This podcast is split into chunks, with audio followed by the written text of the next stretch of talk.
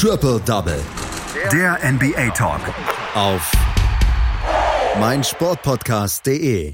Zwei Spieler ragten in der letzten Nacht in der NBA heraus. Zwei Spieler, die sich mit Season Highs für ihre jeweiligen Teams verdient machten. Christaps Porzingis bei den Dallas Mavericks und Jimmy Butler für die Miami Heat. Und bei diesen beiden Spielern, da gucken wir mal ganz genau hin, den widmen wir uns heute in der aktuellen Ausgabe von Triple Double hier auf meinen Sportpodcast.de etwas ausführlicher. Wir, das sind meine Wenigkeit Malte Asmus und natürlich unser Experte Amir Selim. Hallo. Hallo Malte.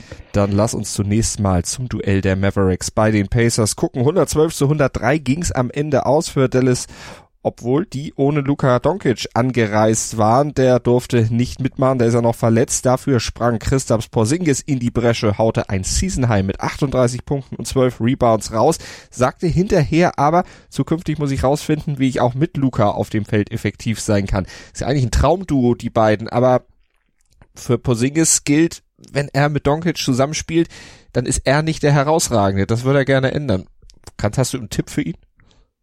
Ja, zum einen, zum einen das und zum anderen, ähm, äh, ja, er, er kommt doch nicht so damit zurecht, dass er dann eben aus dem wenig, weniger Chancen bekommt, beziehungsweise dass Doncic dann halt ähm, die Nummer eins in der Offensive ist. Ähm, nach dem Spiel hat auch der Coach Carlyle gesagt, dass sie, wenn Doncic dabei ist, öfter Plays ähm, callen, also ähm, aufziehen von außen, während sie mit, wenn Doncic nicht dabei ist, dann etwas freier spielen. Vielleicht ist auch das ein Problem für Porzingis, dass er dann ähm, ja selbst kreieren darf und etwas freier agieren darf, als äh, wenn Doncic dabei ist. Jetzt hat er natürlich freie Bahn gehabt in diesem Duell, in diesem Spiel bei den Indiana Pacers. Was hat denn da letztlich dann den Unterschied ausgemacht zwischen beiden Mannschaften? Ja, zum einen ähm, die, die Pacers ähm, relativ schwache Nacht von der Dreierlinie. Sie haben nur nur sieben Dreier gemacht. Das ist ähm, für sie ein äußerst schlechter Wert. Ähm, beziehungsweise auch viele Chancen vergeben und dazu auch von der Freiwurflinie. Also insgesamt hatten die Mavericks 22 Freiwürfe gehabt und gemacht, während die ähm, Indiana Pacers nur acht machen konnten. Also generell eine gute Wurfnacht, ähm, wie gesagt, von der Dreierlinie und von der Freiwurflinie der Mavericks, ähm, da machte es nicht so viel aus, dass die Pacers ähm, ansonsten der etwas besseren Prozente bei der äh, Field Goal Percentage hatten. Sie hatten ja vor allen Dingen auch Domantas Sabonis, der auch ein gutes Spiel gemacht hat. Und das war was, was Christaps Porzingis äh, auf der anderen Seite bei den Dallas Mavericks so ein bisschen gestört hat, weil defensiv musste er ja gegen ihn oftmals ran und sah da nicht immer so gut aus. Das schmälert so ein bisschen dann vielleicht auch die Leistung von Porzingis. Wie würdest du es einschätzen? Ja, genau. Er hat ja auch selbst ähm, in den Interviews nach dem Spiel gesagt, er ist offensiv war das zwar eine starke Leistung von ihm mit seinem Season High von 38 Punkten und seinen sechs äh, Dreier, mit dem er sein Career High äh, ausgeglichen hat, aber defensiv, ähm, ja, genau, in der Zone haben die Indiana Pacers gestern oder heute Nacht ähm, gut gepunktet. Und das lag nicht zuletzt auch daran, dass äh, Sabonis immer wieder zu guten Punkten kam. Und ja, Borzingis erwartet da natürlich auch von sich selbst, dass er dann ähm, nicht nur offensiv liefert, sondern auch defensiv. Und aber da er das ja selbst adressiert, kann man davon ausgehen, dass das, ähm, ja, dass er das entweder besser machen kann oder er auf jeden Fall sich bewusst ist, dass es besser laufen muss. Muss es definitiv. Und die zweite Hälfte, die lief dann am Ende natürlich deutlich besser für die Dallas Mavericks. Die hatten zur Hälfte mit 53 zu 55 sogar noch zurückgelegen. Also äh, im ersten Durchgang war es dann doch ein deutlich knapperes Ding. Haben die äh, Mavericks hinten raus mehr Luft? Ja, eigentlich war es ja, ähm, sind sie waren in dieser Saison eher bekannt dafür, dass es genau umgekehrt ist, dass sie halt ähm, die ersten drei Viertel sehr stark spielen und dann gerne auch mal äh, Führungen aus der Hand geben. Gegen die Pacers war es jetzt genau andersherum, dass sie da, ähm, ja, es war eine knappe, eine knappe Partie zur Halbzeit noch und dann ähm, konnten sie es relativ solide nach Hause spielen, auch im vierten Viertel. Die Pacers kamen zwar noch mal auf drei Punkte ran, aber letztlich konnten die Mavericks dann den ähm, Abstand wieder ausbauen. Also ja, das war auf jeden Fall ähm, auch ein guter Beweis dafür, dass sie vielleicht in der Hinsicht ähm, den einen oder anderen Schritt nach vorne gemacht haben. Wie würdest du es insgesamt einschätzen, die Chancen der beiden Mannschaften jetzt im weiteren Verlauf der Saison? Die Dallas Mavericks auf Platz 6 in der Western Conference haben jetzt wieder zwei Spiele in Folge gewonnen. Wie stehen die da aus deiner Sicht in Sachen Playoffs? Ja, sie werden auf jeden Fall die Playoffs erreichen. Ich glaube, das kann man über die ersten sieben Platzierten der Western Conference auf jeden Fall sagen. Das ist eher so, dass da die ähm, Teams mit den Memphis Grizzlies, den Portland Trailblazers oder den Spurs noch um den achten Platz kämpfen. Also das sollte auf jeden Fall kein Problem sein. Es ist halt dann die Frage, ob sie dann in den Playoffs die Leistungen ähm, ja auch zeigen können, die sie in, den, in der Regular Season gezeigt haben. Stand jetzt müssten sie halt gegen einer der besseren äh, spielen mit, ohne, ohne Heimvorteil, das wäre dann natürlich ähm, auf jeden Fall eine interessante Herausforderung für die Mannschaft um Doncic und Porzingis. Und ähm, ja, die Pacers, bei denen die ähnlich aus, sind auch sicher in den Playoffs dabei. Da wird es spannend zu sehen sein, ähm, wie Oladipo sich jetzt zeigt. Der war ja lange verletzt und hatte auch ähm, in der vergangenen Nacht wieder Probleme mit seinem Wurf. Ob sie ihn besser einbauen können und dann, ja, ist halt die Frage, ob sie dann wirklich die Top 4 Teams der der Eastern Conference mit dem Milwaukee, Toronto, Boston und Miami herausfordern können oder ob es dann vielleicht doch etwas zu viel für die sein wird. Aber für die Playoffs natürlich eine ganz wichtige Sache bei den Dallas Mavericks, dass dann äh, Luka Doncic und auch Christoph Porzingis dann zusammenspielen im Idealfall und am besten dann auch gut zusammenspielen.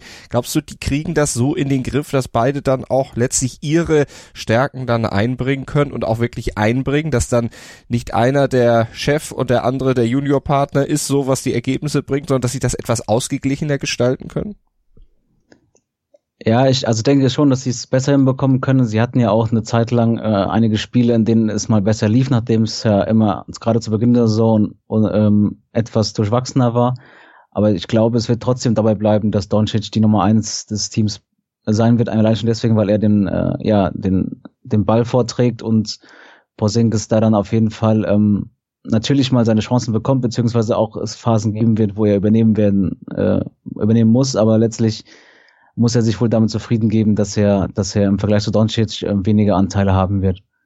Die weiteren Ergebnisse, da gucken wir mal drauf. Auf das 125 zu 117 der Warriors bei den Wizards. Bradley Beal 43 Punkte geworfen, aber die Niederlage seiner Mannschaft trotzdem nicht verhindern können. Die Magic schlagen die Hornets mit 112 zu 100. Die New York Knicks gewinnen bei den Cleveland Cavaliers mit 139 zu 134. Kevin Love mit einem Double-Double auf Seiten der Cavaliers, aber auch das am Ende nicht ausreichend, um die Knicks in der Overtime schlagen zu können. Die Suns unterliegen den Nets mit 97 zu 119. Die Celtics schlagen die Hawks mit 123 zu 115. Die Pistons unterliegen bei den Grizzlies mit 82 zu 96. Die Timberwolves verlieren gegen die Kings mit 109 zu 113 und die Spurs unterliegen den Clippers mit 105 zu 108. Und jetzt habt ihr schon gemerkt, wir haben noch ein Spiel ausgelassen. Ganz genau. Auf das kommen wir nämlich jetzt. Wir schauen auf die 76ers zu Gast bei der Miami Heat. Und da gab's ja das Wiedersehen der Ex-Kollegen mit Jimmy Butler. Und Jimmy Butler, der bei der Miami Heat mittlerweile ja aktiv ist, der hat sich da durchaus äh, freudig über dieses Wiedersehen gezeigt, hat es nämlich auf dem Feld mal ausgelassen, hat ein richtig, richtig gutes Spiel gemacht, hat 38 Punkte gemacht. Und da konnten wir auch sehen, dass es so im Basketball offensichtlich nicht üblich ist, wie es im Fußball üblich ist, Tore beziehungsweise in dem Fall Punkte gegen alte Weggefährten dann nicht zu feiern, sonst wäre er nämlich gar nicht rausgekommen aus dem Finger auf den Mund legen. Amir Jimmy Butler mit einem Riesenspiel, 38 Punkte, damit hat er ein Season High aufgelegt und er hat sogar noch dafür gesorgt, dass seine Mannschaft einen Franchise-Rekord aufstellt. Ja, es war, ähm, wie du schon gesagt hast, ein richtig starkes Spiel von Jimmy Butler. Ähm, genau, die, der Franchise-Record der Heat bezieht sich darauf, dass sie äh, ja satte 81 Punkte in der zweiten Halbzeit erzielt haben. Und ähm, ja, es ist schon, das ist vorher noch nicht vor, vorgekommen. Und gerade bei den 76ers muss man sich halt fragen, wie äh, sie es den Heats ermöglicht haben. Nämlich zur Halbzeit lagen sie nur vier Punkte hinten, aber was danach passiert ist, ähm, ja, ist für eine Mannschaft, die den Anspruch hat, ins, zumindest mindestens ins Finale der Eastern, äh, der Eastern Conference zu kommen, dann doch etwas peinlich. Ja, 81 Punkte, das ist schon eine richtig, richtig starke Hausnummer. In Viertel drei, da gewann die Miami Heat mit 41 zu 25 und in Viertel vier mit 40 zu 29. Was hat denn diesen Bruch da im Spiel der Philadelphia 76ers ausgemacht aus deiner Sicht? Ja, es ist eine gute Frage. Ich glaube, das ähm, haben sich die 76ers auch selbst schon nach dem Spiel gefragt, beziehungsweise darauf hingewiesen, dass die Defense in der zweiten Halbzeit ja deutlich zu schwach war und insgesamt ähm, muss man feststellen, dass die 76ers ihre Auswärtsprobleme nicht wirklich in den Griff bekommen. Zu Hause sind sie einer der besten Teams, erst zwei Niederlagen und aber auswärts allein aus den letzten äh, zwölf Spielen äh, zehn haben sie verloren. Und nachdem sie ja schon ähm, vor zwei Tagen 21 äh, Punkte Differenz bei der Niederlage in Brooklyn hatten und das bis dato der Season High war, waren es ja jetzt 31 Punkte Differenz. Also ähm, ja, die 76ers müssen an ihrer Auswärtsform arbeiten und ja, gerade mit Hinblick auf die Playoffs, dort werden dann solche Abende dann ähm, ausschlaggebend sein und ja, könnten dann halt so einen frühen ausführen. Wenn du zur Leistung von Jimmy Butler noch ein bisschen was sagen könntest, ich meine, die Punkte sprechen für sich, aber wo hat er sie geholt? Was waren die Stärken? Ja, er hatte nur zwei Dreier, die er aber auch beide getroffen hat. Ansonsten halt ähm, ja viele zwei, Zweierversuche und auch da eine sehr effektive Nacht von ihm. Von 20 Würfen hat er 14 gemacht. Auch von der Freiwurflinie hat er sich äh, stark gezeigt, keinen Fehlwurf geleistet. Also generell ähm, auf allen Ebenen hat äh, Jimmy Butler offensiv äh, gestern geliefert und ja, er zeigt weiterhin, ähm, wie gesagt, vor der Saison hat man sich gefragt, wie gut sind die Heat wirklich und sie zeigen ja ähm, über den Verlauf der Saison schon, dass sie mit ihnen zu rechnen ist.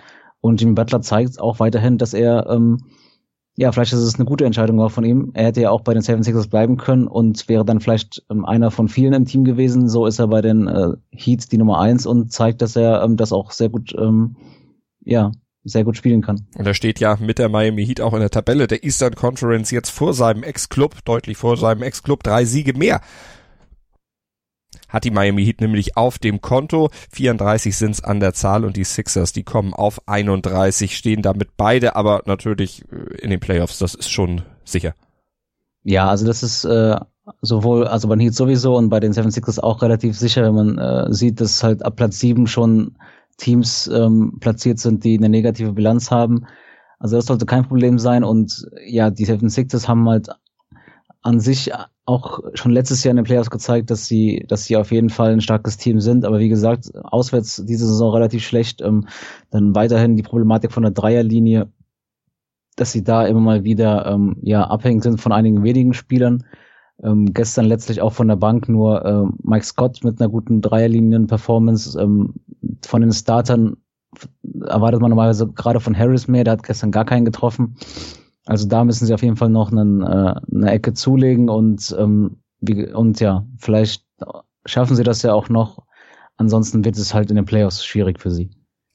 Auswärts zulegen, da müssen auch die Miami Heat, das kann man sagen, 12 zu 12, deren Bilanz aktuell, was Auswärtsspiele angeht. Jetzt müssen die im nächsten Duell zu den Clippers, die sind zu Hause sehr, sehr stark, 21 zu 5 Gibt es da was zu holen? Kann vielleicht Miami auf dieser Basis dieses Sieges jetzt aufbauen, um dann äh, auch bei den Clippers zu punkten? So von der Siegstatistik her sind sie ja relativ ähnlich.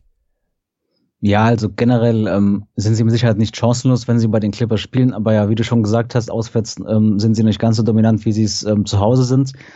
Und ähm, ja, also an sich mit Sicherheit ein Spiel, das man sich auch äh, gut anschauen kann weil die Heat ja dann mit Sicherheit ja, motiviert in ein Spiel gehen gegen ja das zweitbeste Team des Westens und einen möglichen ähm, Gegner im, ja, wenn man es jetzt äh, vielleicht schon ähm, sehr positiv sehen will, für die Heat einen möglichen Gegner im Endspiel.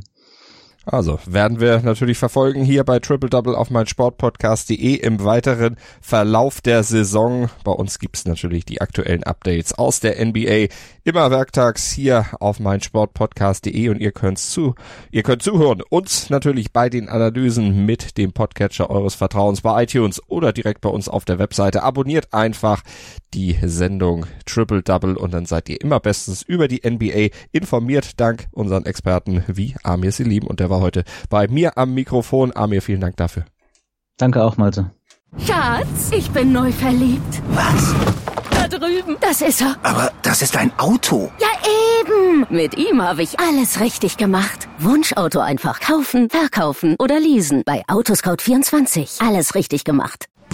Triple Double. Der NBA Talk. Auf meinsportpodcast.de. Willkommen bei meinsportpodcast.de. Wir sind Podcast. Wir bieten euch die größte Auswahl an Sportpodcasts, die der deutschsprachige Raum so zu bieten hat. Über 20 Sportarten. Mehr als 45 Podcast-Serien. Über 9000 veröffentlichte Podcasts und über 5 Millionen Podcast-Downloads allein im Jahr 2018. Wir sind Podcast. Wir sind meinsportpodcast.de. Schatz, ich bin neu verliebt. Was? da drüben. Das ist er. Aber das ist ein Auto. Ja, eben. Mit ihm habe ich alles richtig gemacht. Wunschauto einfach kaufen, verkaufen oder leasen. Bei Autoscout24. Alles richtig gemacht.